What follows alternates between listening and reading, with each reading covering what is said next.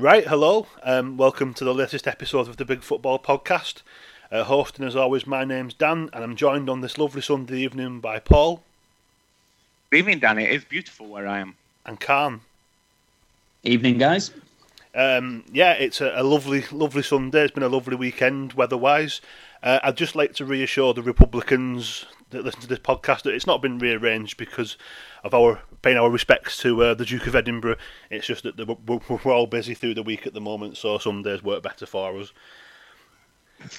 um, if we crack straight on, gents, we've got a lot to talk about. One very topical subject, which we'll we'll come on to in a moment, and I'm sure we've all got a lot to say on that. But I'd like to start um, proceedings by talking about Norwich, who are back up at the first time of asking.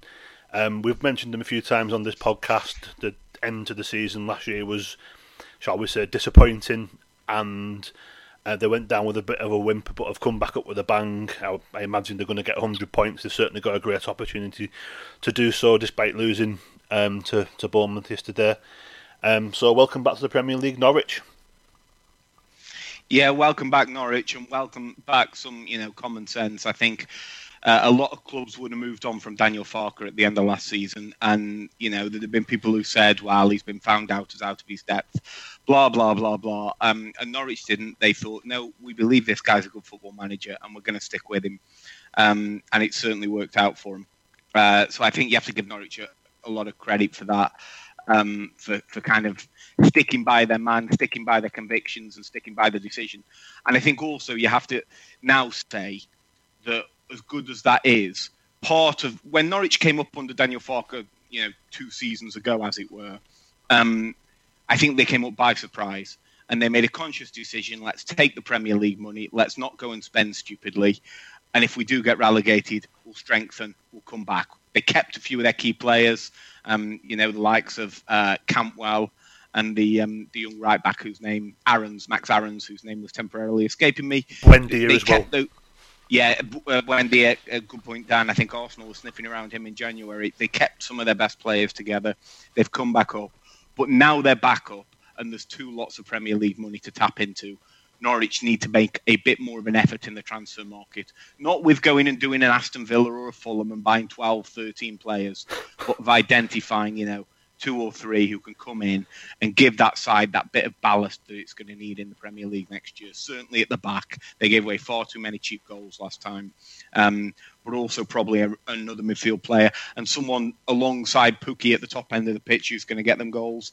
And I think if they go and do that, spend not fortunes, spend 50 million on three players, something like that uh, which I know saying 50 millions, not fortunes, might might lead us into the next conversation on the Super League. But um, you, you, know, I, I think well done Norwich. But now you've got to make a fist of the Premier League this time. Yeah, I think I think that's fair enough, Paul. I think, yeah, congratulations, obviously, to Norwich. And, and as you say, they've sort of done it in a really, really good professional way. You know, they haven't hit the panic button and done what a lot of clubs would do and, and have done. And there's there's many examples of clubs who've, who've, who've floundered once they've been relegated. But, you know, Norwich seem to have just really kept their heads um, and, importantly, kept kept the players and kept the manager, as you've said, and sort of kept that uh, continuity. Um, so it's a, like I say, it is a, a, a victory for perhaps uh, not maybe not taking the the fashionable and the the brasher route, if you like, of trying to spend your way out. Um, they've just kind of got the heads down, reorganised themselves, and gone at it again. And you know, I think they had a slowish start, didn't they? But then once they sort of got to the more or less once they got to the top of the league, they've pretty much stayed there. I think. Yeah. Um, but uh, you know, as you say, getting promoted is great, but it's it's what you do with that promotion that matters. Um, they've obviously got the experience of being up the season before last, so you'd you'd hope that you know Norwich are a well-run club, right? So I'm sure there's been many many discussions around okay, what did we get wrong last time? What do we need to do right this time? So you know, you'd hope that that this summer. Um, they'll, they'll, they'll sort of rectify some of those things, you know, as you as you've pointed out, um, in terms of you know investment and recruitment. Um, so let's let's see what they do with it. But you know, they're a good team to have in the Premier League. You know, they are entertaining. They have got some good players. They did generally play good football. They certainly do under the current manager. So um, they're definitely you know of, of, the teams that come up. They're, they're one of the teams I think generally most people like having them around the Premier League. Because I think they bring they bring something extra.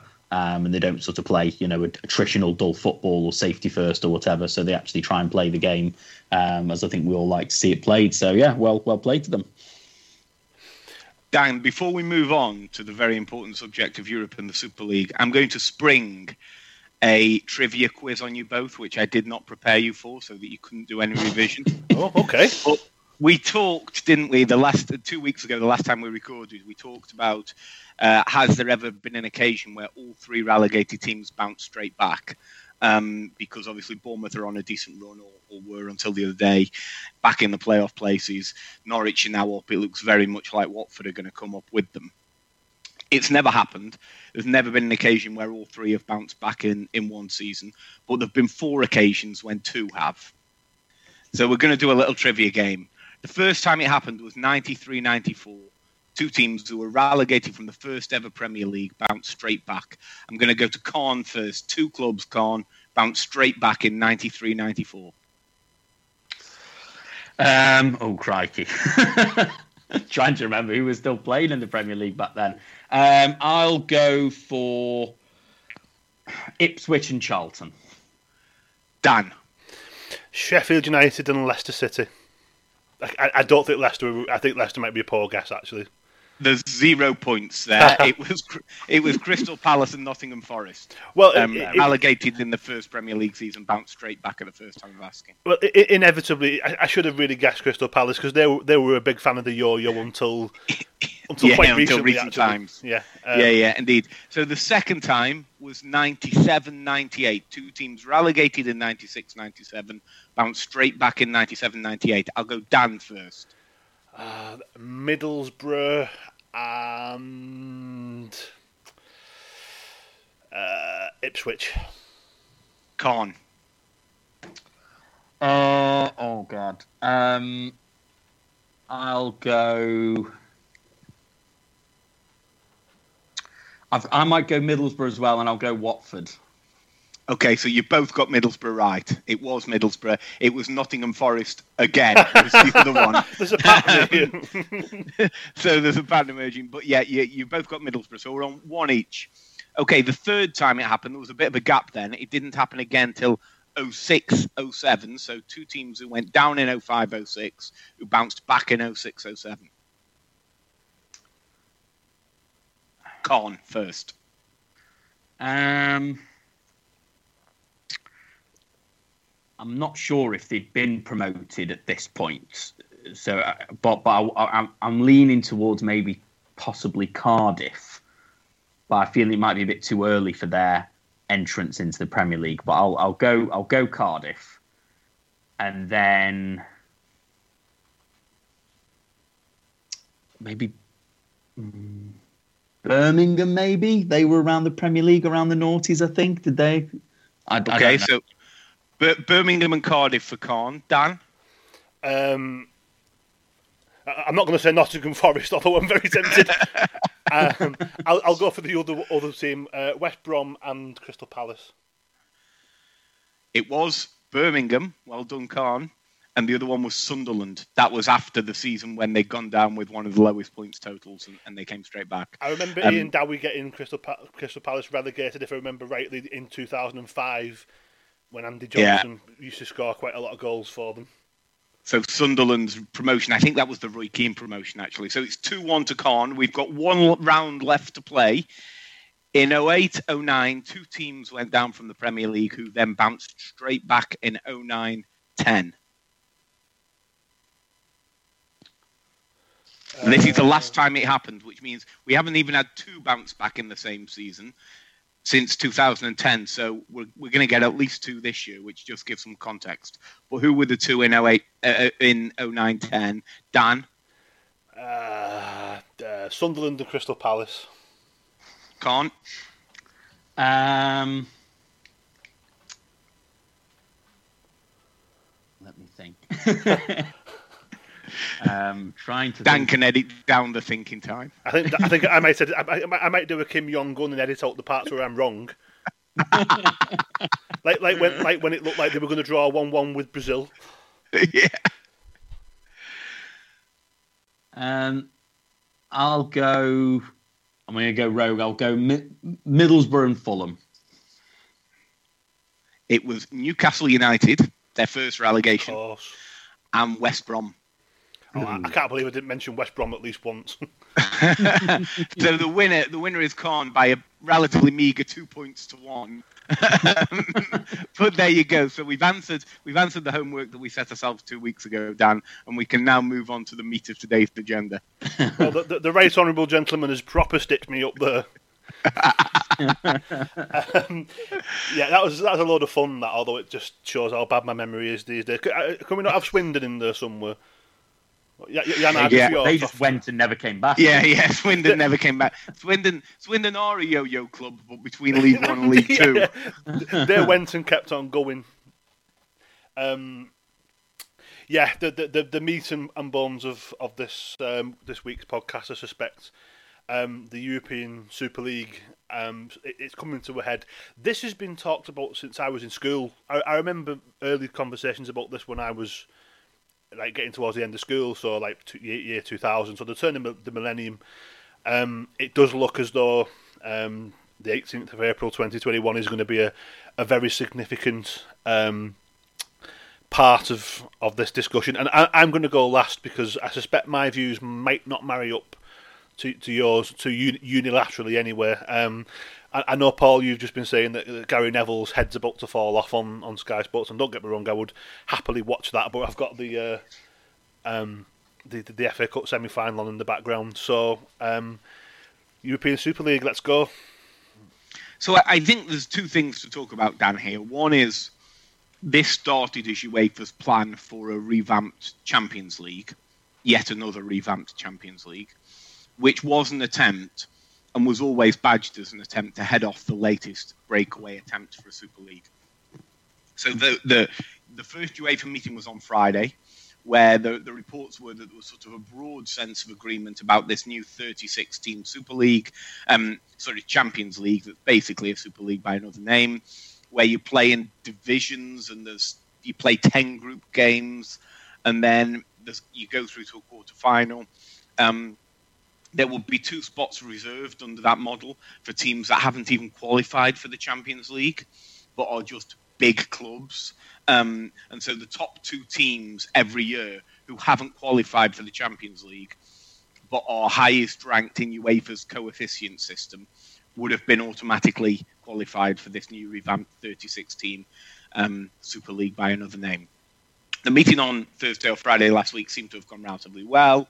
UEFA made the announcement on Friday night that they were looking to move towards this model from next season, um, and that it would last for at least ten years. Uh, and then, sort of within the last couple of hours, really, news has broken that twelve clubs are ready to break away and support a new European Super League.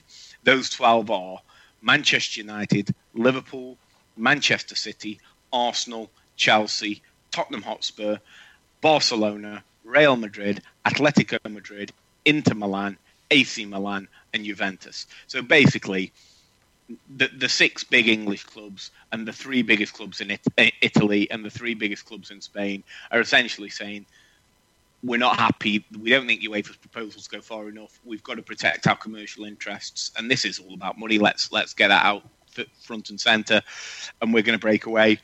Um, we're sitting here now recording at about 6.30. I believe there's a statement um, scheduled to be made later this evening around 9.30 from the six English clubs that are involved. Um, I think you know the reaction has been pretty explosive. Uh, Gary Neville was actually saying on Sky half an hour ago they they you know the the lawyers and the PR people will be rewriting that statement as we speak because they'll have seen the sort of reaction that's that's come from it. Um, I, I, agree with you, Dan, that this is not a new idea. It's been kicking around forever and ever. It's essentially about the big clubs wanting to protect their interest, ever more relevant given the um, you know the the losses in income that they've had in recent years. Well, the last year because of, of COVID and not having fans in the stands. Um, we're on for some sort of headline collision between UEFA and the clubs. It's probably been coming for 25 years, and it feels as though it is imminent in the in the next few days. So it's going to be absolutely fascinating to see what happens from here.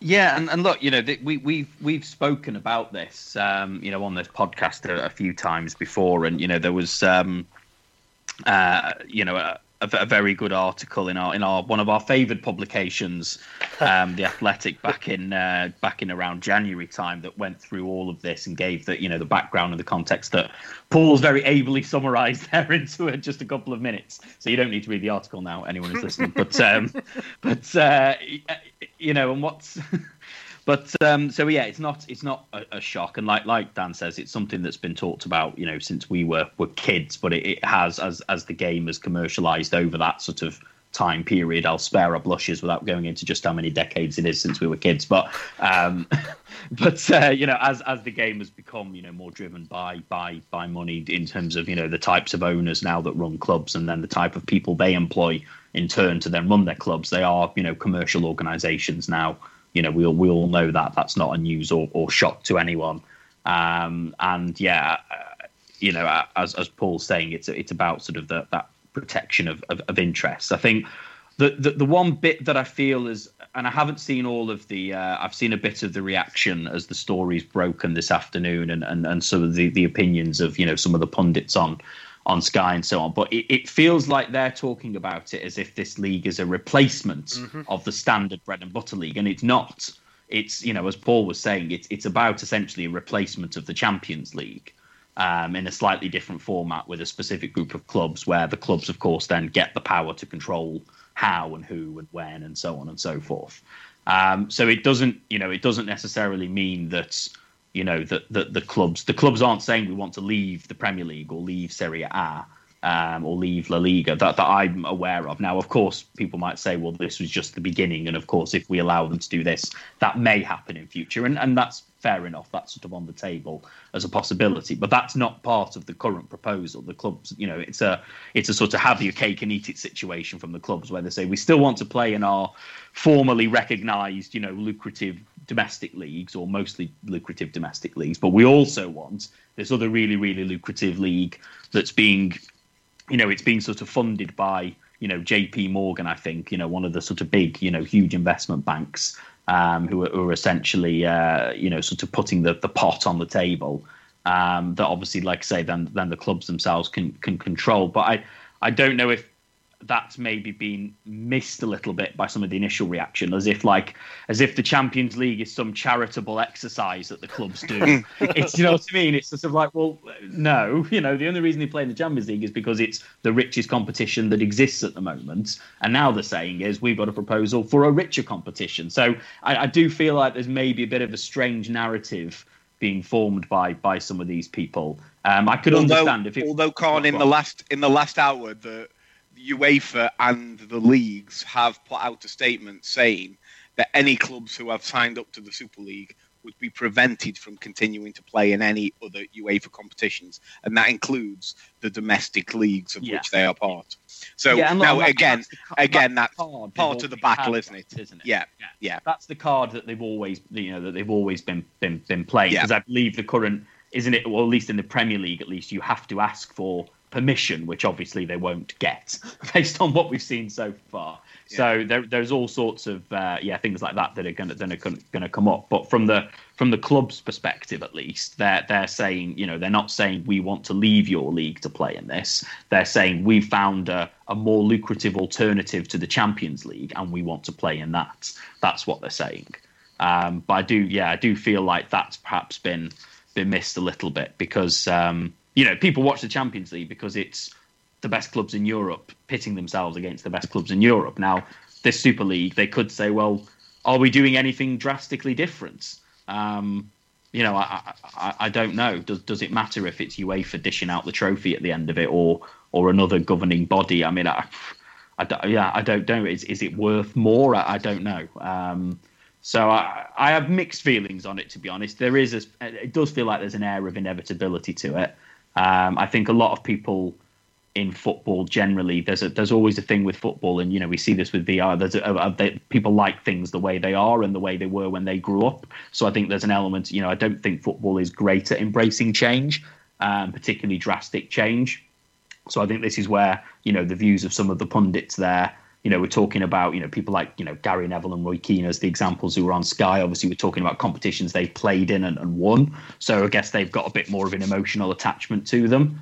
Um, but yeah, ultimately, if it's a competition with you know a bunch of the best teams in Europe in, and then someone wins a trophy for winning the most games out of it, what what is there a fundamental difference really? Like may, maybe not that much. I don't know. Um, but yeah, maybe this is time to bring Dan in because I know you've got some views on this as well. well, I, I, think well, first of all, um, I'm just getting like word for word quote on what Gary Neville has just said. Now, I'm I'm not a Scouser. I'm not from Liverpool. I live very near Liverpool, but that's beside the point. But Gary Neville has said, and I quote: "You go on the streets of Liverpool. I mean, I don't have a great relationship with them at all. I don't like, like them. They don't like me. I can definitely confirm the latter part is true." But do you know one thing I always thought about them? They were honest, they had integrity, they would look after their people, they'd look after their own. That's gone, forget that. What? What what is the fact that the club, which is not owned by A, Scousers or B, Liverpool fans, are owned by an American hedge fund? Yeah. What has that got to do with anything? Yeah. That is just utter, utter tripe. I'll, I'll, I'll edit myself to save myself from editing myself later. Um, you, you, know, come, come on. We, we need to be sensible about this. Now, it looks to me. I think I think you're right, Dan. I think I think you've got to divorce the actions of the club from the city of Liverpool and the fans. Yeah, exactly. And the fans of Liverpool. Now, in, in a group of, of ten people, I, I haven't really spoken about this too much, but uh, I, I'm not completely opposed to the idea. I want to hear it out. I want to know how this is going to work. Is it a viable alternative to the Champions League? What's so wrong with the Champions League revamp, which I don't like, by the way, that means that we need to break away? You know, I, I want to see the answers to the questions before I make my mind up on this. Obviously, as Paul alluded to straight away, it's all about one thing and one thing only: money. It, it's as simple as that. But but from my from my point of view, I mean, I, I love the way the Champions League is now. You know, I like the current format. They've nailed the format down. Yeah, we have a competitive group stage, and then we have knockouts. Where yeah, obviously there's there's country protection at first, and then you know, you can. We've already got one All English semi final, haven't we? You know, like I, like the format, so I'm going to take some convincing. And, and as as Khan's already alluded to, it's difficult to get people to buy into big changes. Now, I bought into a, a, the big, the recent big change of VAR, and I want my money back. In fact, I, I don't want my money back. I want heads to roll. You, you know, so I, I am open to change, but for, for me, there needs to be justification about why it's changing, and I don't see the big rush to get. Is it a 36 team competition? It is, isn't it? Yeah. Yeah. I, I don't see the, the rush to, to I, I don't want to play too much football because I already think we play too much football. And I think I think the idea, Dan, and look, we had a conversation, didn't we, earlier in the year, a really interesting one about, you know, I quite liked the the quarter-final, semi-final, final over a fortnight format that we were forced into last year on on the Champions League because of COVID, and we had quite an interesting back and forth about is that preferable to the two-legged approach, and you know there kind of arguments on both sides of that. I don't think I was in the majority, but I quite liked the model last year. But I, I agree generally. I, don't think there's a lot wrong with the current Champions League format. Um, and I think the one thing actually that everybody all football fans will probably agree uh, uh, about the Champions League is the one thing we don't want is more group games. Um, you know, I, I'm old enough to remember the the double group stage nonsense that we had in the early noughties, where you had to play 12 games before you got to, you know, to any sort of knockout football. And it, it was just so staid and, and dull and repetitive. Um, and I, I think, you know, six group games is the absolute maximum to be honest, if I was designing it with a complete, you know, not looking at money and not looking about, you know, making sure there's guaranteed revenues, etc., I would like to go back to an old European Cup stage where we, we play knockouts from the start and there's oh, no so would, so would I. But, but, but, but that's not on the table, and that's never going to be on the table. The current format, I think, strikes a balance quite nicely. And ever since they got rid of the second group stage and replaced it with a last 16, I think the tournament has worked quite well. Agreed. Um, and, and to go to an idea where you play 10 games I mean, the, their, their, argument will be, well, it's only two more games than you play now because you currently play six group games and two games in the last 16. We're getting rid of the last 16. We're going back to the first knockout stage being the quarterfinal. So, in actual fact, you'll have only played two more games before the quarterfinal stage than you play currently. I, I accept that, but you'll be playing four more matches in this kind of league format where there's the potential for dead rubber games, where there's the potential for teams to start rotating because they've won their first five games and they can, you, you know what I mean? I, one thing I like about the shortness of the, the brevity of the group format currently um, is that it's really difficult to do too much resting of, of, players. I remember Arsene Wenger doing it in one of his last years at, at Arsenal, tried to rest players at home to Olympiacos um, in the group stage and got beat through too, and then ended up having to play his, his full eleven the rest of the group, um, and it just doesn't work. It's you know the only time you ever get a chance for a team to, to rest players in the in the Champions League these days is Group Game Six. Um, I, am nervous about a situation where which creates Group Games eight, nine, and ten being played by backup players. We already see that in the Thursday Cup, and it's not a particularly edifying sight for anybody. So um, you know, that, that's my big concern about the, the new format that UEFA are proposing. I think on the my biggest problem with the league idea, the breakaway league idea, is just that it's a closed shop. Like, if if it was just a if they're just saying, well, we've got a big sponsor who's going to put up a fortune and wants a better format than the Champions League, and we've come up with this, I, think I could live with it, but the, it, there needs to be some way for clubs who are not in on day one to eventually be in. Otherwise, what it is is it closed shop, and it's getting away from the idea that football is the ultimate, you know, meritocracy in terms of what happens on the pitch. You can have all the big wages and all the big transfer fees you want, but you know, the little team can still beat the big team, and once you've taken that away, I think we, we lose something that's that's integral to the game. It's going down the NFL route of franchising effectively. Yeah, and, and again, the, the NFL model works for them, and, and I'm a big fan, and I think it, it works quite well. Although they're adding more games for more money as well, so you know this is not a, a problem that's that's isolated to football. Um, but it's a completely different model with completely different cultural reasons and historical reasons why that's in play.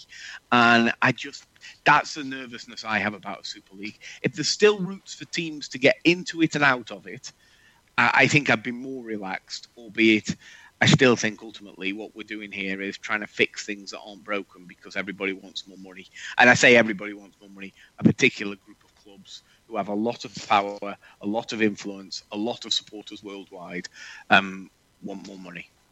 Just before I hand over to Khan, I've also thought of something, Paul, that can unite football fans. Let's not bother with the Europa League. yeah, I mean, completely. Yeah, let's just like like you, like you said in August. Let's just agree Sevilla have won it.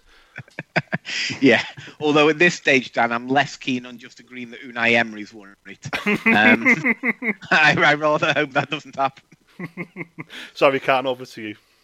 No, no, it's fine. I mean, I think Paul's covered it really well. I think um, the, the the point you've made around the um, the closed shop element that that's where, yeah, I think I would have wouldn't be comfortable with that side of it because and that's you know obviously clearly there to protect you know exactly as you've said those those those top top few clubs is uh, financial interests um, to make sure that if there's money going around they're always getting it right? That's that's what it's it's it's inherently designed to do that. Um, and I think you know football is is sort of built on pyramids you know?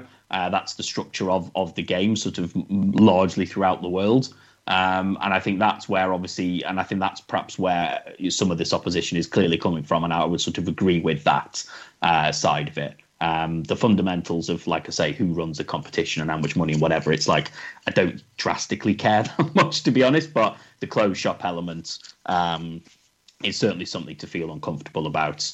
Um, and I think, yeah, that that's that's something that there should, you know, rightfully be be sort of opposition to because it's. Uh, like I say, it's it's the big clubs just wanting to to have their cake and eat it in that respect. Um, but you know, I'm not going to be uh, too sorry about you know the, the Champions League, as I've said, is it, it exists because it it's currently gives um, you know the, the big clubs in Europe the the most money. This is an alternative to that in that general principle. That doesn't affect me me greatly. I think, like I say, it's for more nostalgic reasons that I think people have there the opposition for that rather than, than anything else. If it was a replacement for the main league, that would be completely different. But as it stands, that that's not on the table as a proposal. So we have a lot of saber rattling about um, about the the domestic league. Eh, it's not right. It's not fair. Well, that that may or may not be the case. But it, it's not designed to replace the, the, the Premier, and you, you're going to get the Premier League as well as UEFA, and you'll get La Liga and, and all of those organisations. Like their their protection mechanisms are going to kick in. They're going to be oh no, because because if, if you say to to Liverpool or United or whoever, you can go and play in this league. Where does it stop when the next league gets proposed? Is probably yeah. what what the, the, it's, it's protectionism kicking in, and I, I can kind of understand that. But like, where do we go from here? How is this going to be resolved? Because UEFA can put the fingers in their ears and go la la la, not listening as much as they like, and and they do like to do that. And the, the same goes to the, the, the, the affected leagues but there's a desire well, here from these clubs to do something. So w- where do we go from here? How how is this resolved? Because it does seem as though the Champions League revamp, which was to head off this problem, yeah. is insufficient as far as those clubs are concerned. Yeah, and I think we've never got this far before, Dan. Uh, I should say that. Yeah, we haven't. This is this is definitely but new ground. This is the furthest we've got. But but I do remember around 2010, 2011, when when Ivan Gazidis was was running Arsenal, uh, one of the last rounds of Champions League renegotiation. If you remember, there was a time when third and fourth both had to go through a qualifying round mm-hmm. from from England, and they changed the rules, and actually third got in automatically, and only fourth had to play that qualifying round, and that was part of a sop to the big clubs. And what had happened is UEFA had proposed some re, um, reform to the Champions League. It didn't go far enough. Gazidis and his cronies went off and had a meeting in Switzerland somewhere, is normally where they have these meetings. Um, and then uh, UEFA came back to the table with an offer that was more amenable to the big clubs. I suspect that that's what the big clubs are looking for here. What they're saying is, we've looked at your 36 team plan and it isn't protectionist enough. Therefore, we are putting it out there that we are actively in talks with a sponsor about an alternative as an attempt to get UEFA back to the negotiating table. I might be wrong, Dan, but my inclination is the 36 team idea that UEFA were talking up on Friday afternoon and Saturday morning as a concept is now dead on arrival. And I think UEFA will need to go back to the drawing board quite drastically on some elements of that proposal to try and get these clubs back in the in the tent. If I can just jump in a second, uh, sorry, Cal. Um, if I remember correctly, wasn't this meant to be ratified a few weeks ago, and then a quote image rights issue unquote appeared, and it kind of just got waved down the agenda. I seem to remember that before Easter. Yeah, yeah, it's been put off. This this sort of crunch meeting that, that then took place at the end of last week has been put off a couple of times.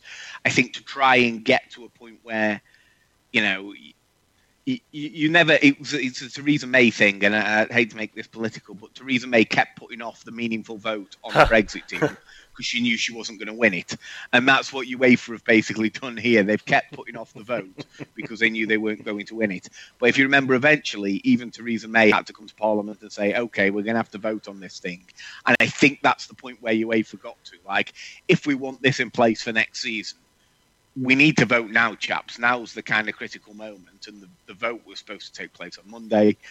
I would be surprised now if they push that vote tomorrow. Um, I think that what is likely is another revisal, uh, revision of the proposals. What that might mean in the short term, again, I'm speculating. I don't know is that we might end up with another season of the current format before there's any changes. If we're going down the political route, Paul, are we then going to get UEFA submitting the exact same proposal, but with just a few letters changed somewhere? well, again, and, and uh, you know, you mentioned the political route. It, it is worth saying that the UK government has made a statement on this today. Uh, the Culture Secretary, um, Oliver Dowden, has uh, made a statement criticising the club's uh, associated with the breakaway. So it th- this does have the uh, capacity to go political. Ultimately. Well, the, the right honourable gentleman might want to concentrate on getting me back inside a football or rugby stadium anytime soon before I care what he thinks about the Champions League reformatting. Uh, sorry, there Cam. are a few. There are a few people in the in the Wembley at the moment. Yes, there are. Yeah, being treated to a ball fest between Leicester and Southampton. yeah, can see lots of sideways passing. Um, but uh, yeah, the only, the only other sort of amusing thing as well. Um, I, I, don't know if there's much left for us to say at the moment with the with the information we've got, but um, it was just interesting how, and obviously it was it was the pundits large largely speaking rather than necessarily the platforms. But it's funny seeing you know people on uh, Sky Sports criticising this, whereas if it does go ahead, they'll be the first in line to try and get the right to show it. Uh, so it's, it's, it's, a slight irony there, seeing uh, seeing them getting all uh, stroppy about it. Whereas it'll be BT and Sky will be bidding against each other for the rights to show it. If it does go ahead, you can bet. You know, you can bet that's the one certainty that you can be sure yeah, of. I, I think I think I think Sky will suddenly drop their uh, stance against it, and if they can it, try and get some European football back off BT, because the, I think it's it's an interesting topic, and we might, you know, yeah, once we've is. heard what happens next week, we might come back to it. But the conversation we've had before about the likes of Amazon getting involved in image rights, you know. Yeah. This sounds like something that is right up their street. It's a kind mm. of, you know, disruptor of the market, brand new idea, brand new concept. Um, you know, watch the European Super League live with your Amazon Prime. I mean, you know, uh, in terms of in terms of ways for them to make that big play in the market, it wouldn't have to be a bad uh, a bad idea. Yeah, Netflix original Barcelona against Real Madrid, the El Clasico of the Wild West League or whatever it gets called.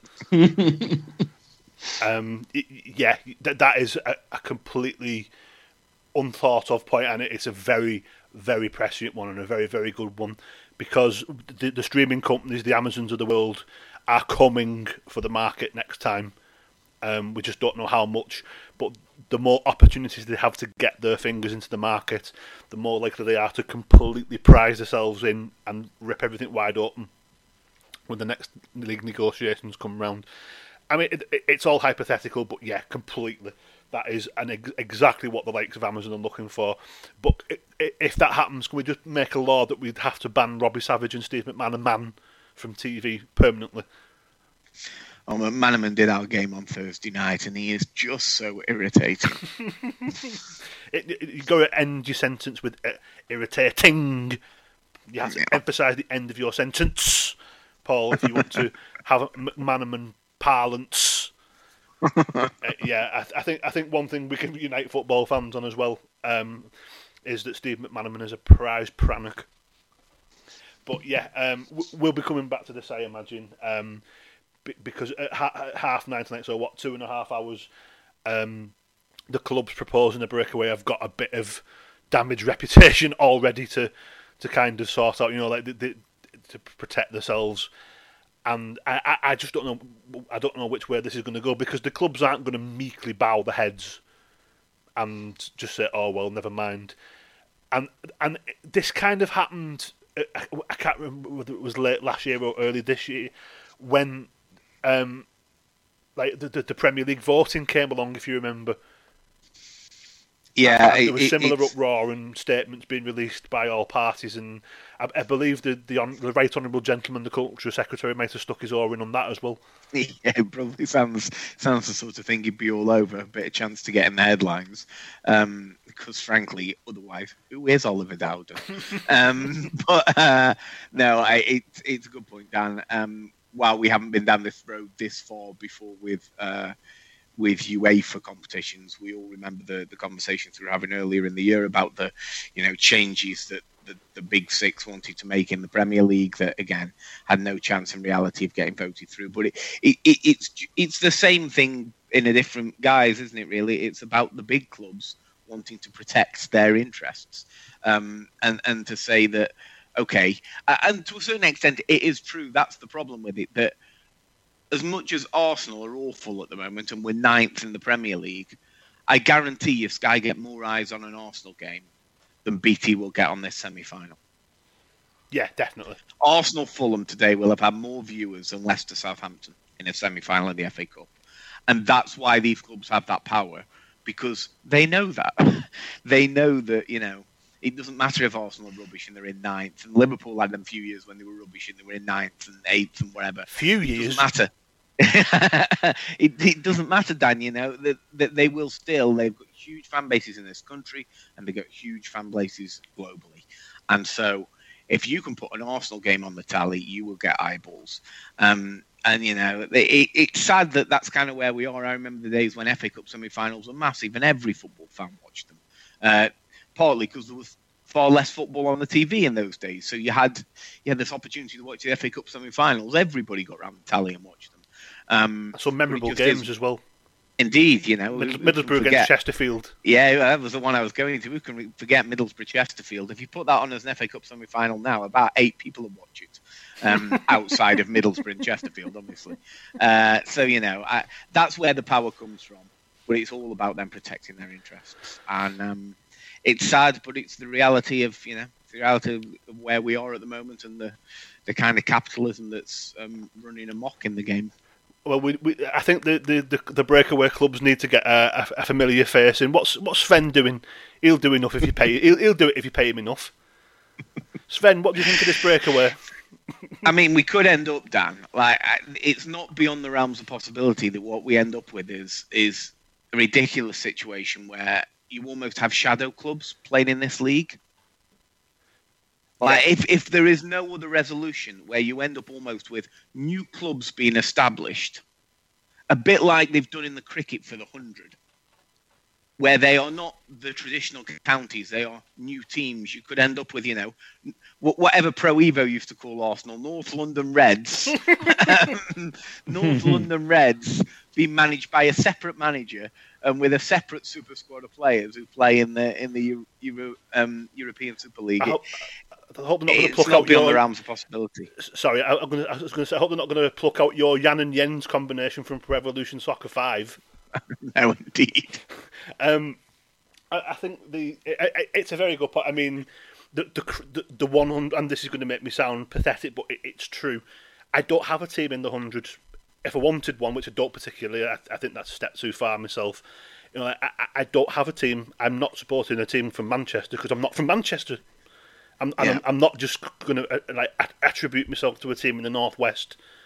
Um, yeah, and and, and I think you know, I obviously let's hope it doesn't end up there because I think that's the worst outcome for everybody. But I, it's not beyond the realm of possibility that you create these kind of shadow clubs that are affiliated with the clubs that play in the Premier League to allow them to go off and do their thing. Kind of like Real Madrid you know, B and Barcelona B. Yeah, yeah. You know, it's we'll, we'll have to watch this space, but it's uh, it, it is concerning for football, and, and ultimately, I think we are in unprecedented times to have got this far down the road. Yeah, it's never got this far. There's always been talk, as as Khan said, and, and someone I know saying this has been talked about since 1993. Now, yeah, that's a bit before my my time. Certainly remembering. Well, I think I think 1993, if I'm not wrong, was the first season of the Champions League. Yes, it was. Maybe it was 92, but it was it was in that time frame. Yeah, it was when when they sort of formally renamed the European Cup yeah, um, interesting, and and we could go on here, and you know, for, for all my joking about getting Sven involved, that, that kind of thing will start to happen soon. Um, again, if if you if you're from Qatar and you pay Pep Guardiola enough money, maybe he can come and get on board as well. Uh, but maybe that's just me being a bit cynical about uh, people who associate themselves with one belief and then practice another when they're paid to do so. Uh, we'll we'll move on from from the Champions League now and and the the, the the, league if we still have a league tomorrow, which if you listen to Gary Neville, we're not going to. He's currently his his head's currently somewhere in orbit. Um, he's not not taking it well at all, I believe. Um, one one thing I'd like to mention is um, the proposed social media boycott from the Premier League teams. Now, I, I know this is something we've discussed on this podcast before, and since then, there's been another you can't even keep. I, I, can't even count the number of instances, and I, I wish no disrespect to the, the, the, people who've suffered this this horrific racist abuse on social media. It, it's difficult to keep count because it just seems to be the norm now. I mean, I know someone had a pop at Trent after the um, the Real Madrid game. It, it's out of control. It's nice to see the teams doing something. Personally, I, I, I don't think it goes far. I just think that they need to come off social media permanently in order to to put a message down. And, and I know, Paul, this is something that you've had many dealings with, and it, it's difficult to. There's no easy solution to this. Yeah, I think um, and and you know Paul spoke very well on this this this subject. You know when we spoke when we covered it, unfortunately had to cover it a few weeks ago, and you know it was around the the lack of accountability that the the, the platforms really take over the over the content that gets posted on them. Um, and then until that sort of fundamental shift happens, um, whether we win, we may not see a you know a, a drastic change in this. Um, you know, I, I sort of support the the protest in so much as it clearly, you know, it, it's a sort of an acknowledgement of a of a horrible situation that, that seems to be getting worse. Um, and I and I hope for, for what you know that it does do some good, whether it will or not. I have to admit, I'm a little bit skeptical, but at least it, they're trying something. Um, but ultimately, you don't want to see the, the either the individual players or, or, or, the clubs or whatever being being kind of forced off the platforms because then it sort of feels like that the you know the the, the, the racists have won you know.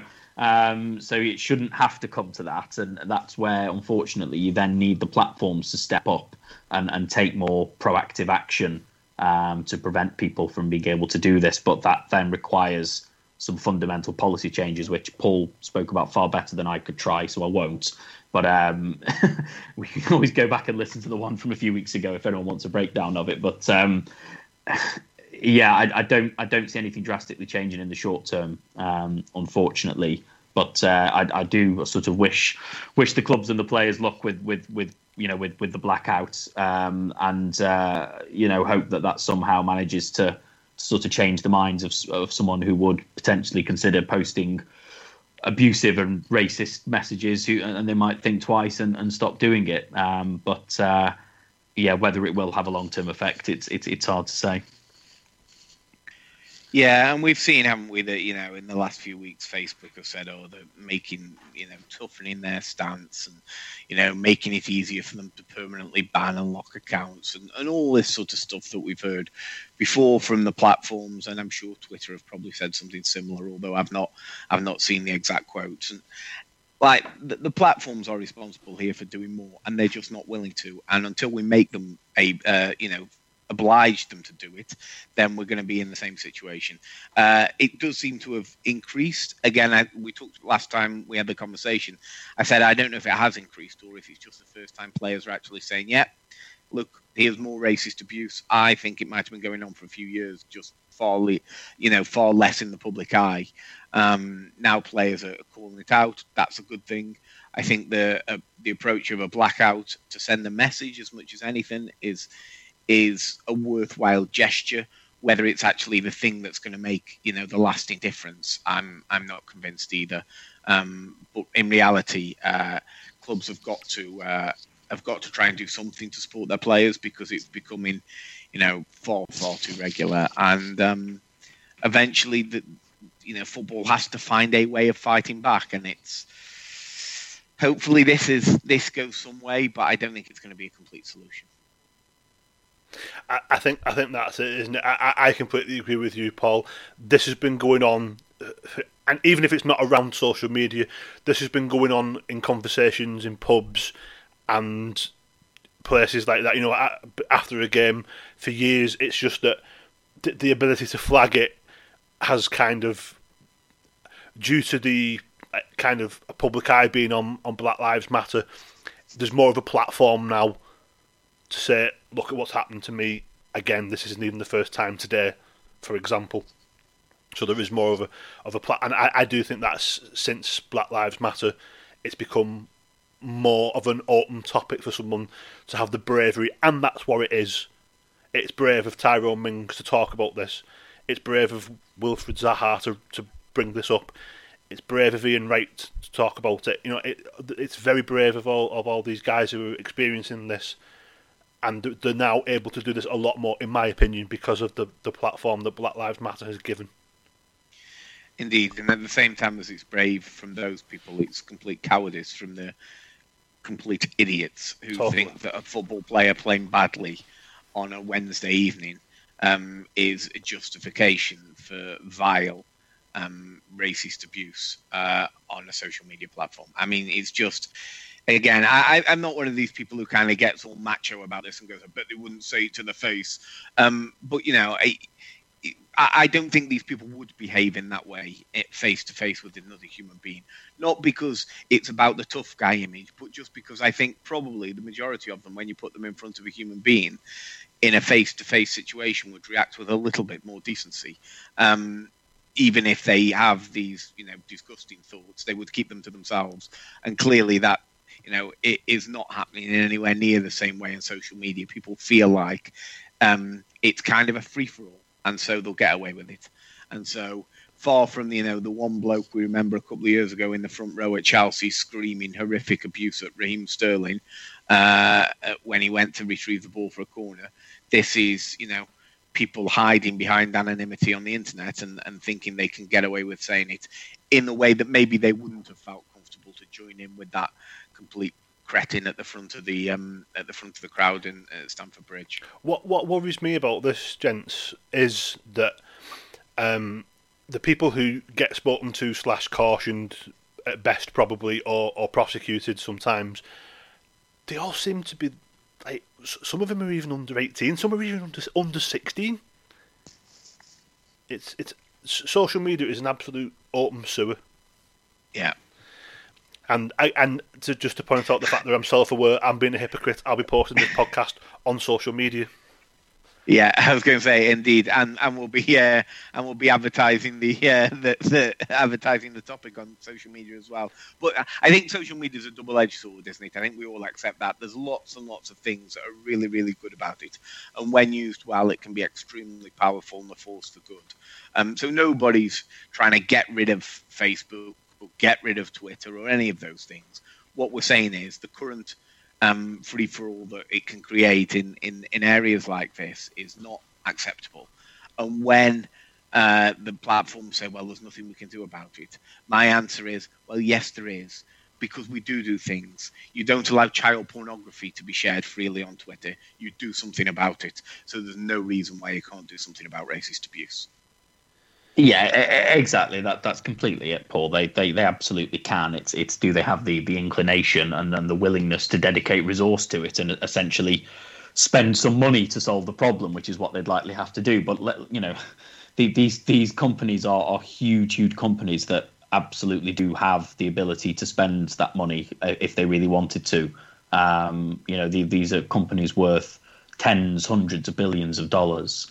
Um, you know, there, there's no excuse really to, to devoting some of that uh, and what would essentially amount to a tiny fraction um, to have a, a dedicated team or to be able to improve the algorithms or whatever's needed to do it. Um, you know, it, it's absolutely possible. Um, it's like I say, it's whether they can be be willing to do it or not. They're not willing to put the work in basically, and, and, and the expense into it. But I, will bet you any money that their algorithm will pick up the fact that I've been talking about Sven, and I'll have targeted. I'll, I'll, have a targeted advert for, for Sven's cameo account. Yeah, Sven's autobiography. You'll, you'll, you'll be he'll be inundated with adverts for that in the next three weeks. A, a copy signed by Faria Alam. yeah, um, and and, and, and Ricky Johnson. and far from me to, to make light of, of it, it, it's true though. They're more likely to work on their algorithms for advertising than they are to stop plants. Yeah, plant, plant hundred percent. It's and uh, as as much as and as Paul rightly says, there is a viable and positive impact that social media can have, but that costs money, and therefore that kind of thing is neglected. It's just um, it infuriates me, and I, I, do speak out against social media a lot. And I, I'm I'm on Twitter, I'm on Facebook. I use it mostly to keep in touch with people and to promote this podcast and my books, Mother Russia and DEFCON One, which you can buy on our favourite website, Amazon. Um, you know, I, I, I do I, I do use it to promote myself that's about it really. And to complain about Super League referees, Rugby League Super League referees, not not not Super League referee. I'll get onto them eventually if the Super League comes in. Yeah, yeah. It won't take you long, Dan, if we get a Super League for you to complain about the referee. Well, when when when, when Clatts comes back to be the head referee. Well, indeed, I was just. I was just going to say, this is Clat's ideal stage, isn't it? Clatts is a gun for hire. We'll, we'll get Bobby Madley back, promote him a couple of levels. Um, yeah, I think there, I think there might be reasons why we won't do that. yeah, there might be several reasons why we won't be doing that, but um, we'll, we'll, we'll move on. It, it's actually a, a very nice uh, segue to our next topic, which is I wanted to talk about the future of VAR. Now, if this podcast was recorded last week, we were worried before we were both, we were all busy last week. Really, that there wasn't much to talk about apart from VAR because we had comedy. It's not. It's kind of funny. West Brom won in the end, so it didn't cost them. But we, we had comedy incidents like lines being drawn off the wrong people. It was just a fiasco yeah. last week. VAR had its worst ever weekend. I don't believe there's been too many controversial incidents this weekend so far. Um, uh, there's a couple of decent uses of it. Um, I, I, thought that the I don't like it when the protractors come out, but the the the, uh, the Ch- Dani Ceballos goal before was offside. Um, it was by by the by the way that they've refereed the games all season, and I've talked before about. I, I'm I don't think the protractor line should come out if it's not clear and obvious when you put the thick line off the feet. Then, as far as I'm concerned, they should just Agreed. they should just stick with with yeah. what's on the pitch. But at the same time, the way they've refereed it all season, it was entirely consistent. His big toe, Saka's big toe, was offside in the build-up, uh, uh, and it was offside, and the right decision was made. I think they got the penalty decision for Fulham right as well. I think the guy made an absolute meal of the fling to the floor. But he was his toe was stood on. Yeah, um, Gabriel trod on his toe, uh, having sort of had a bit of a lunge at the ball, and then. Uh, I don't know quite why they looked at Arsenal's equaliser as many times as they did, because it seemed pretty apparent straight away to me that uh, Holding wasn't in any way interfering with the play. Um, I think again that that was an example where they got the right outcome, but they seemed to take a little bit too long to get there. It doesn't and take two hours to make that decision. No, when it's a 96 minute equaliser, that point about it kind of playing with the emotions of fans and players and managers. Poor old Scott Parker. That 35, 40 seconds when they looked three times at where Robert Holding was standing must have felt like, you know, the longest 40 seconds of his life. I think there is a point there that we've talked about before about getting to decisions quicker. But I think in the Arsenal Fulham game today, they used it three times and ultimately they, they got all three right. Um, the one last week that I just thought was absolutely scandalous was the disallowed Manchester United goal at Tottenham. Oh yeah, I'm not saying it, crazy. I'm not well. saying it because he was against Tottenham, but um, if we're gonna if we're gonna call goals back for that based on VAR, um, McTominay was already past Son. He was already past Son, and he sort of flung his arm up to protect himself, and he he kind of got a pinky finger in Son's face just below the eye. If we are going to bring play back for that and say that that's a foul and the goal needs to be disallowed, we're in really, really difficult territory. And then we had the shambles at West Brom. It was a really, really bad weekend for VAR last weekend. And Khan, so, so just to, just to ask Khan, were you worried? Who was the referee? I can't remember. Was it Mr. Kavanagh? I can't remember who was. Were you worried that the idiot with the whistle was going to look at the screen and go second yellow card?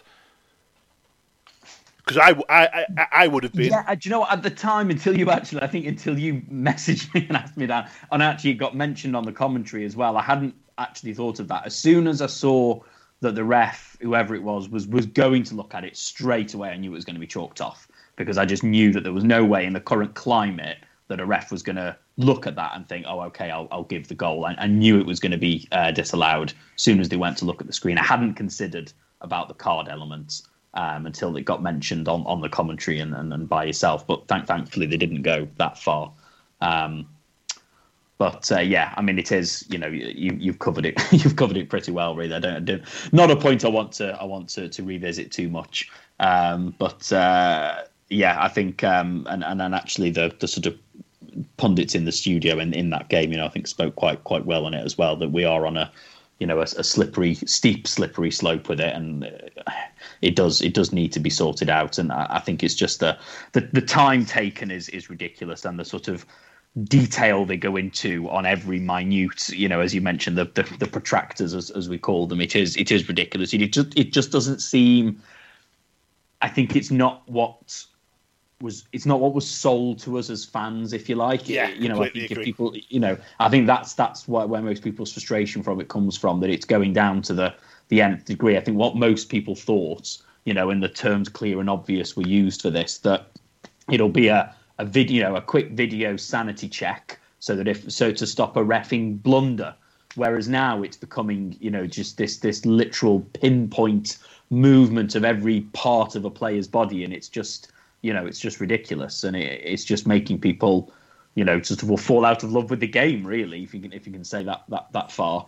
Um, so yeah, well, I mean, Paul, you, you seem to have your ear to the ground for, for, for what's what's likely to actually happen. I don't know if there are plans to seriously look at it um, or, or, not, or if we're just going to have another season of, of this. But um, yeah, it just seems to be driving more and more people. And of course, again, the, the one interesting thing is, of course, there haven't been fans in the stadiums this season either. So it will be very interesting to see. I know, obviously, we have had VAR with fans in the stadiums before, but it seems like it's gone more ridiculous in the year that we've not had fans in there. So it would be interesting to see if they keep their current policies. Hmm. You know how uh, you know how sort of 40, 50,000 people in a in a Premier League stadium will will react to. Uh, you know, to the way it's being used. Cam, that's a brilliant point because there's no way some of those decisions get given in a full stadium.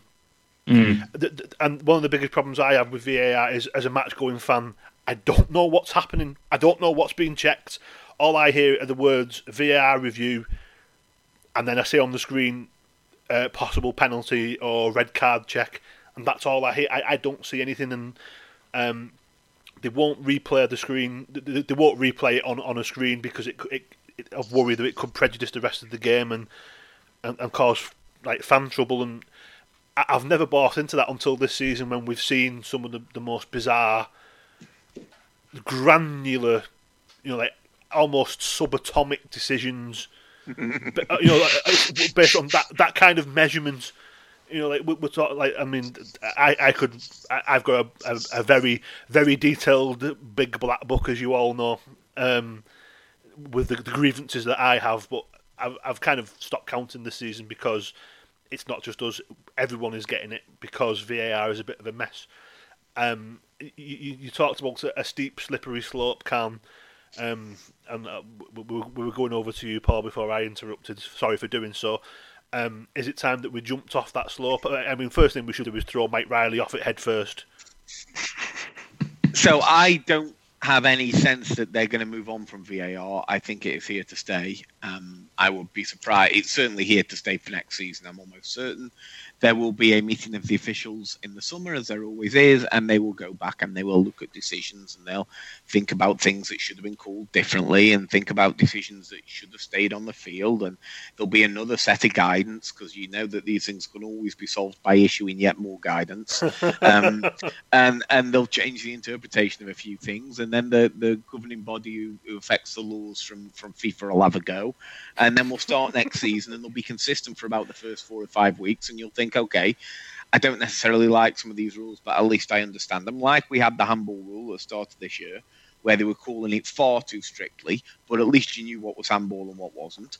Um, pretty much everything was. And then within, you know, within six weeks, he decided to start U-turning and more clarificatory guidance. And I, I just feel like we're, we're bound to be stuck in some sort of VAR mess again next year my hope with it, and, and I've been pretty consistent throughout, I think we need to get back as a more core principle to clear and obvious. I just think that the, the idea behind VAR was that you can't carry on with the absolute clangers. And, I and think, they are clangers. And there are some, you know, there are still some clanger decisions out there that VAR overturns you, you, know, the, the one in the Burnley Arsenal game the other week where uh, the ref gave Arsenal a penalty and sent Eric, Erik Pieters off for handball on the line when he hadn't handballed it.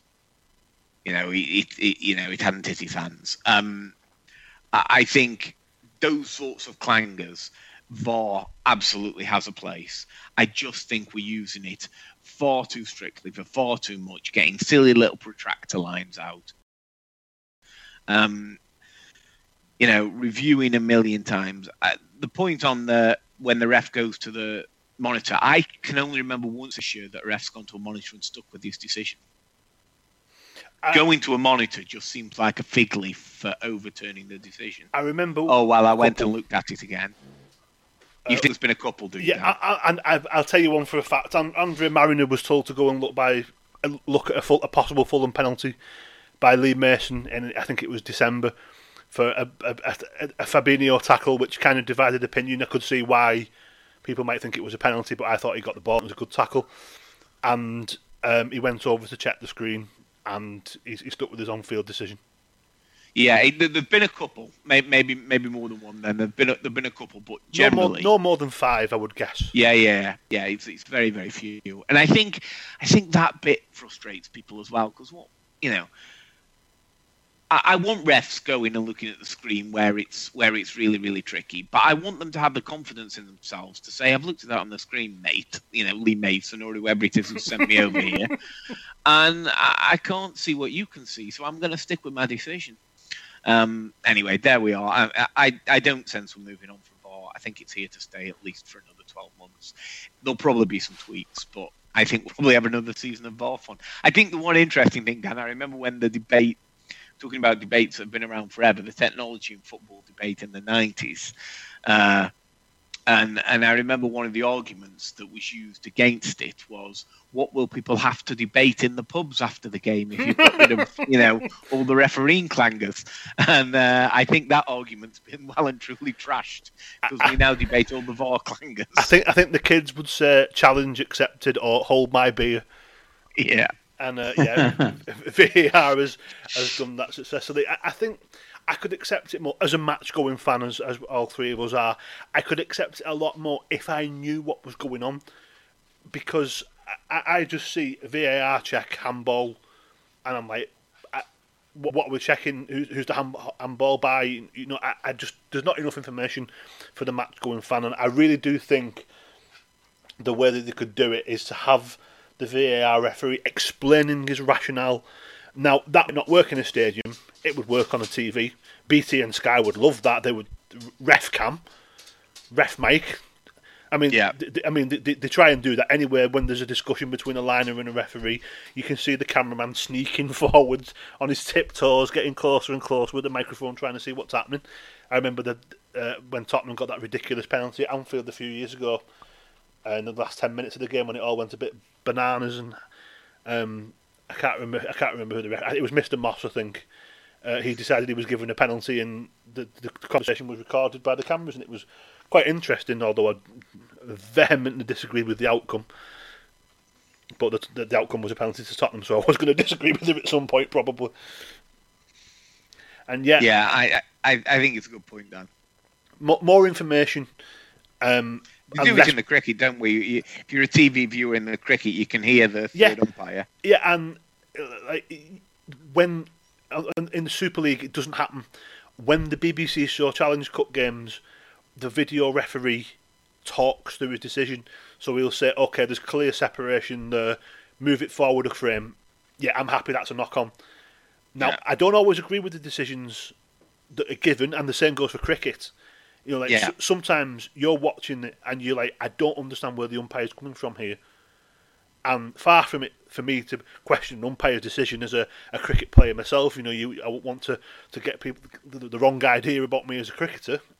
Sometimes I watch it and think I don't know what he's talking about. I don't understand his perspective. I don't understand what he's even thinking of. And we, we've seen that, but we've also seen Muralitharan take five wickets in an innings that have all been no balls. I remember that a, a series as the late nineties where that happened. You know, it, it's it works in cricket and it, it, works to an extent in Super League. Again, rugby league, not the not the upcoming um, Super League.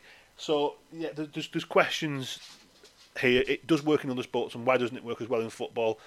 I, I think it's the nat- lack of natural breaks that we have in football, and the fact that we've got a stone cold, primordial soup of terrible referees but that's a, a, subject for another podcast and could indeed be a, a topic for a, a, single podcast.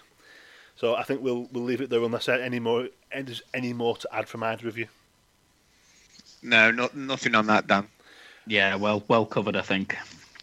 Um, anything else catch you your eye this weekend? Certainly, uh, a certain team in uh, Horwich that plays in white with blue shoulders made a right mess of things at the weekend. They could have had one hand on promotion. Um, we're getting close. Uh, obviously, Sheffield United dropped out, but we've, been expecting that probably since September, to be honest.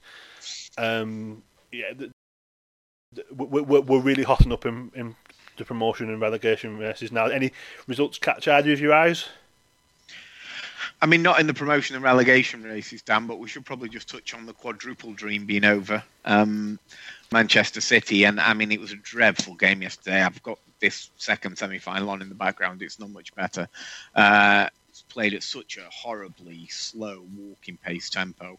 Um, not an attractive game for a neutral at all. But Chelsea had a very good game plan, neutralised Man City, probably deserved their win in it, and as I say, a very very poor game.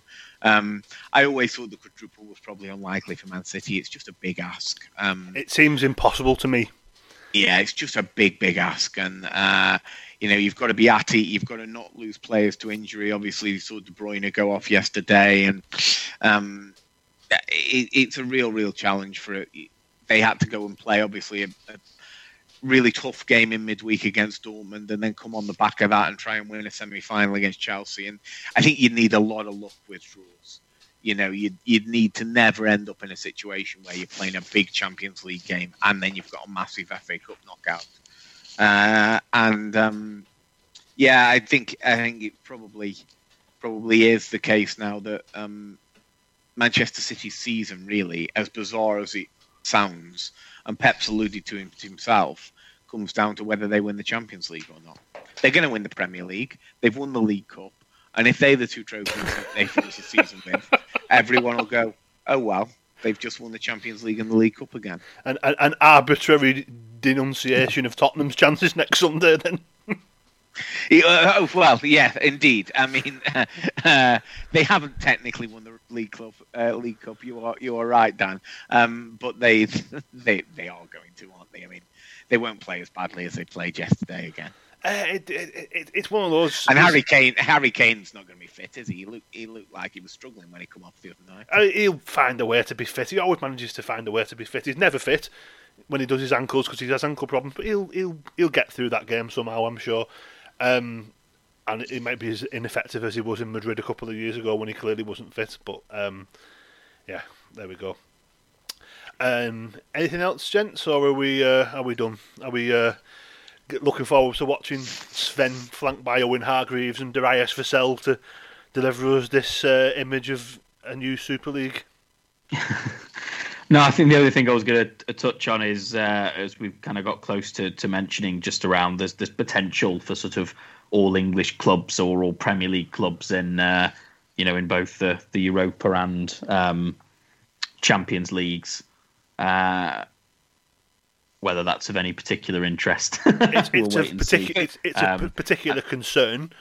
Yeah. So City I, could City could play Chelsea in the final, could they? Is that the way that draw works? I, I thought they'd drawn each other. I, I thought they were the. I, I, unless I'm mistaken, I thought that was the semi-finals. I thought it was Chelsea against Real Madrid and Man City against PSG. I, I, may, yeah. I, may, I may be horribly mistaken. Yeah, so so so they could meet in the final. All right, I've I've I've got it wrong then. Uh, yeah, sorry. Yeah, so it's it's it's Chelsea, Madrid, um, and PSG City, isn't it? So that, that's yeah, yeah. Um, so if they both win, that that will be the final. And, oh, I mean, I, have got concerns about this from two fronts. Number one, I never like to see other English teams do well because I'm selfish. And number two, there's a situation that could brew where Arsenal get in the Champions League because they win um, the Europa League and Liverpool don't, and um, I didn't think I didn't think that could happen now, Dan. I thought the Euro- Europa League was was an additional place. Uh, you, you can have five, but not six. But yeah. there's, there's a situation that can happen where Liverpool finish oh. fourth and don't. So so there's a situation where Liverpool are fourth, Chelsea are fifth, and they're in. Yeah. Because they win the Champions League. Yeah. And Arsenal finish eighth but win the Europa League, which is an automatic place. Yeah. So in that scenario, Liverpool would miss out if they finish fourth. Yes, that, that that is, is oh, that is a concern. So can we can we get Sevilla back in the Europa League as soon as possible, please? like, well, they made the mistake of making the last sixteen in the Champions League this year. They won't do that again. yeah, can, can, they cash in the money in the bank briefcase or something on on the uh, the Europa League? It, it, it's a concern. It is a concern to me. Not as a, as I mean, Liverpool might not finish in the top four, and it's irrelevant anyway. But I, I, I don't want this season to end with Liverpool scraping fourth on the last day, and then we're suddenly usurped by Arsenal and or Chelsea. Yeah, I think speaking of money in briefcases, though, Dan, all I was going to say is those it's a rum bunch in that uh, in that in particularly you know in that Champions League um, semi-final group, you know, sort of Chelsea, PS. You know, it comes to something when Real Madrid are probably the team of most integrity out of four. It's, it's a bit it's a bit grim. But, it, it uh, comes to something where I want to see. Well, it, it, comes to something when I would, I'd rather see Sergio Ramos with another Champions League than any of the Yeah. other alternatives. yeah, exactly.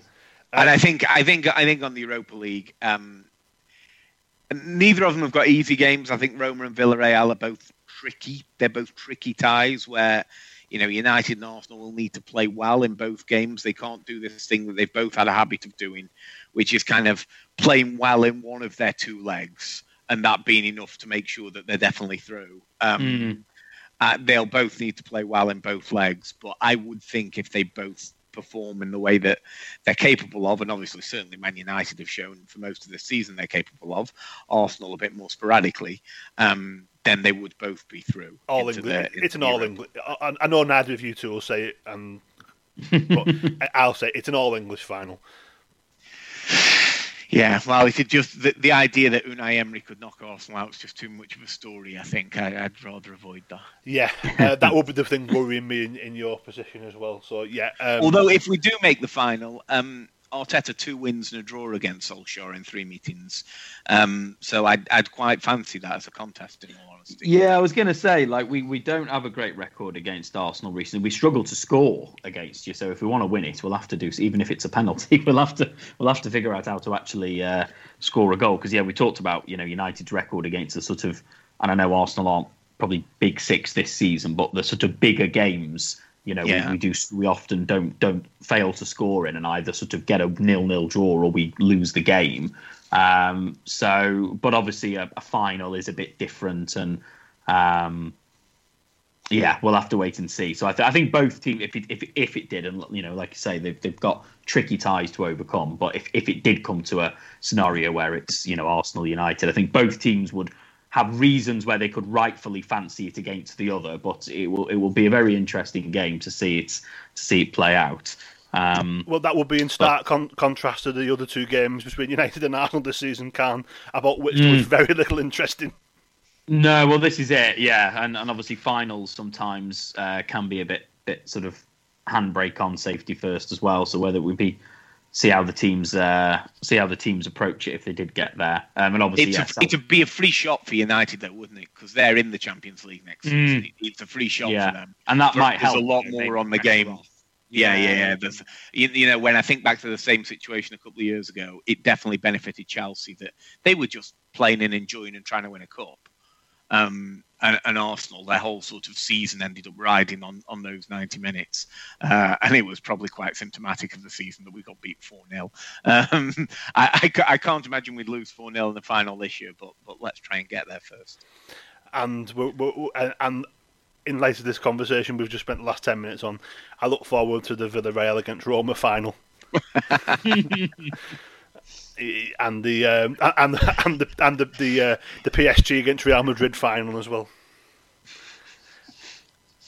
But I, I, will certainly take that at this point. Um, And was it was it was that the same year as Liverpool played Spurs? It was, wasn't it? The Arsenal played Chelsea. I think yeah, that was the Eng- same Eng- year. English football. So it'd be the second time, the second time in three seasons. Which again, obviously, for the Premier League, you might see as a positive, but for European football as a whole, it's not great if twice in three years you've had all four finalists in the two competitions being English. Yeah, No, and I, I was I, was- thinking about this this earlier actually, um, and and it's sort of when you think of the money spent, you know, the wealth of the of, of the leagues and the money spent by, well, you know, Spurs, Liverpool, Chelsea, Arsenal, Man City, and so on, and Man United. You know, it's like well, technically they should be getting there. You know, if you think of it that way, because they have way more money than than the than their Europe, you know, their sort of Spanish, Italian, and German counterparts. So it's as you say, it isn't great for for Europe, and I think that's sort of partly why there's this kind of huge standoff. You know, going back to the topic earlier, it's it's sort of linked that you know UEFA have realised they've created a monster and are trying to address that. but the monster's saying, "Well, no, we quite like it," um, and it's it's all it's all linked um, to what we were talking about before about how the you know the sort of money is being becoming concentrated in you know in fewer and fewer clubs. Um, and as a result, it, it, it's actually not surprising that the same teams are sort of popping up there. And um, the Premier League does have an advantage because it just has far more revenue. Um, you know, Premier League clubs have far more revenue, particularly the big ones. So it's you know, technically, yeah, if you look at the financial side of things, you say, well, actually, it's a, it's a bit of a failure if those teams aren't getting to the, you know, the mm. business end of these competitions. Yep, very much so. Um, I think we're, we're as well leaving it there. It's been a, a good long discussion as, as I was expecting, uh, dominated by the European Super League. Um, so we'll leave it there. Uh, remind that you can catch the Big Football podcast on iTunes, Spotify, Podbean, and Amazon Music. You can give us a subscribe and you'll automatically receive every podcast, which we do most weeks. I can't say weekly at the moment. We're not in a good run of form for weekly content, but we we, we, can guarantee regular output. And with that, uh, Paul, Cam, thank you very much for a fascinating discussion, and we'll catch you all again after a while.